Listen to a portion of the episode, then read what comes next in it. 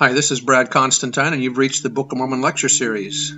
I've been teaching seminary and institute for the last 11 years, and uh, this is an attempt to do a deep dive into the Book of Mormon itself. I'm hoping that you'll find this uplifting and edifying. This is not an official recording of the Church of Jesus Christ of Latter day Saints, but every attempt has been made to be as doctrinally accurate as possible.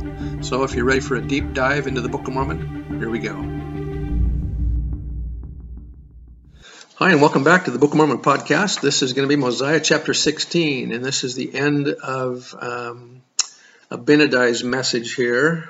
Um, and so let me finish reading this one here. So, verse or chapter 16 Abinadi is about to die, so this doctrine of resurrection and life eternal is a great comfort to him. And so he's going to be preaching comfort to himself here. Verse 1 And now it came to pass that after Abinadi had spoken these words, he stretched forth his hand and said, The time shall come when all shall see the salvation of the Lord. In other words, God will make sure that his people are saved. when every nation, kindred, tongue, and people shall see eye to eye, in other words, be, un- be united, and shall confess before God that his judgments are just, and then shall the wicked be cast out. And they shall have cause to howl and weep and wail and gnash their teeth, and this because they would not hearken unto the voice of the Lord. Therefore the Lord redeemeth none such, or them not. For they are carnal and sensual, I'm sorry, for they are carnal and devilish, and the devil has power over them. Yea, even that old serpent that did beguile our first parents, which was the cause of their fall, which was the cause of all mankind becoming carnal, sensual, and devilish, knowing evil from good, subjecting them, themselves to the devil. Thus all mankind were lost, and behold, they would have been endlessly lost were it not that God redeemed his people from their lost and fallen state. So, in other words, grace has entered in.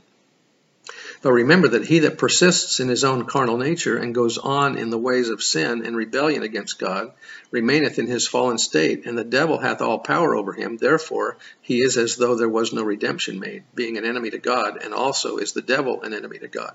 So as we overcome the natural man, then we can overcome that tendency, and then we're, we're no longer an enemy to God by overcoming it. Verse 6 And now, if Christ had not come into the world, speaking of things to come as though they had already come, there could have been no redemption. Although he lived nearly 150 years before the birth of Christ, Abinadi was so certain Jesus Christ was going to be born on the earth that he sometimes referred to the life of the Savior in the past tense. He was aware, of course, that he was doing this. In Mosiah 16:6, he states, "And now, if Christ had not come," uh, which I just read, Verse 7 And if Christ had not risen from the dead, or have broken the bands of death, that the grave should have no victory, and that death should have no sting, there could have been no resurrection. But there is a resurrection. Therefore the grave hath no victory, and the sting of death is swallowed up in Christ. This is his testimony that he's giving uh, at the end here. George Buchanan said, We know that when a wife is sealed to us by the authority of the holy priesthood, that that ordinance is binding as eternity if we are faithful. We know that when we have children born to us in the everlasting covenant and death takes them away, we are comforted with the assurance that though they be consigned to the silent tomb, we shall yet have them in eternity. Thus the sting of death is taken away, and the grave has no victory. Death does not fill us with gloom and apprehension and doubt and uncertainty. We know as well as we can know anything of that character that when time ends we shall be united with our children and dwell with them eternally. We know also that when a man buries his wife, the faithful partner of his life, if she were married to him by the holy priesthood, he knows when he lays her away in the grave that that is not an is not an eternal separation, but that they will again be reunited.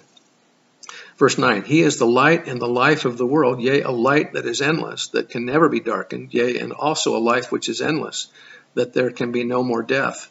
Even this mortal shall put on immortality, and this corruption shall put on incorruption, and shall be brought to stand before the bar of God to be judged of him according to their works, whether they be good or whether they be evil. If they be good, to the resurrection of endless life and happiness, and if they be evil, to the resurrection of endless damnation, being delivered up to the devil, who hath subjected them, which is damnation.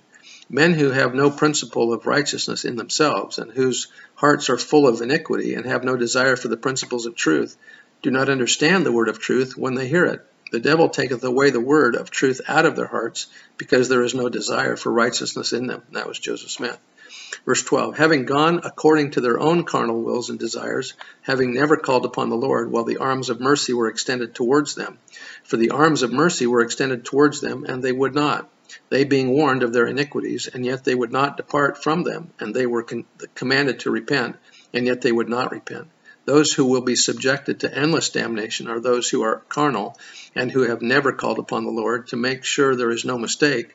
Abinadi makes it clear that these are people who have had the opportunity to accept the redeeming Messiah, but have chosen not to, and that's by Brant Gardner. Verse 13, And now ought ye not to tremble and repent of your sins, and remember that only in and through Christ ye can be saved. Therefore, if ye teach the law of Moses, also teach that it is a shadow of those things which are to come. Teach them that redemption cometh through Christ the Lord, who is the very eternal Father. Amen. So now Abinadi has finished his words to them, and uh, now the priests are going to take care of things. Um, I bear testimony that Abinadi was a true prophet, and that his words are applicable to us today and that we have a hope in a resurrection as we long, as long as we are keeping the commandments. Um, we will be resurrected into the celestial kingdom in the name of Jesus Christ. Amen. See you next time.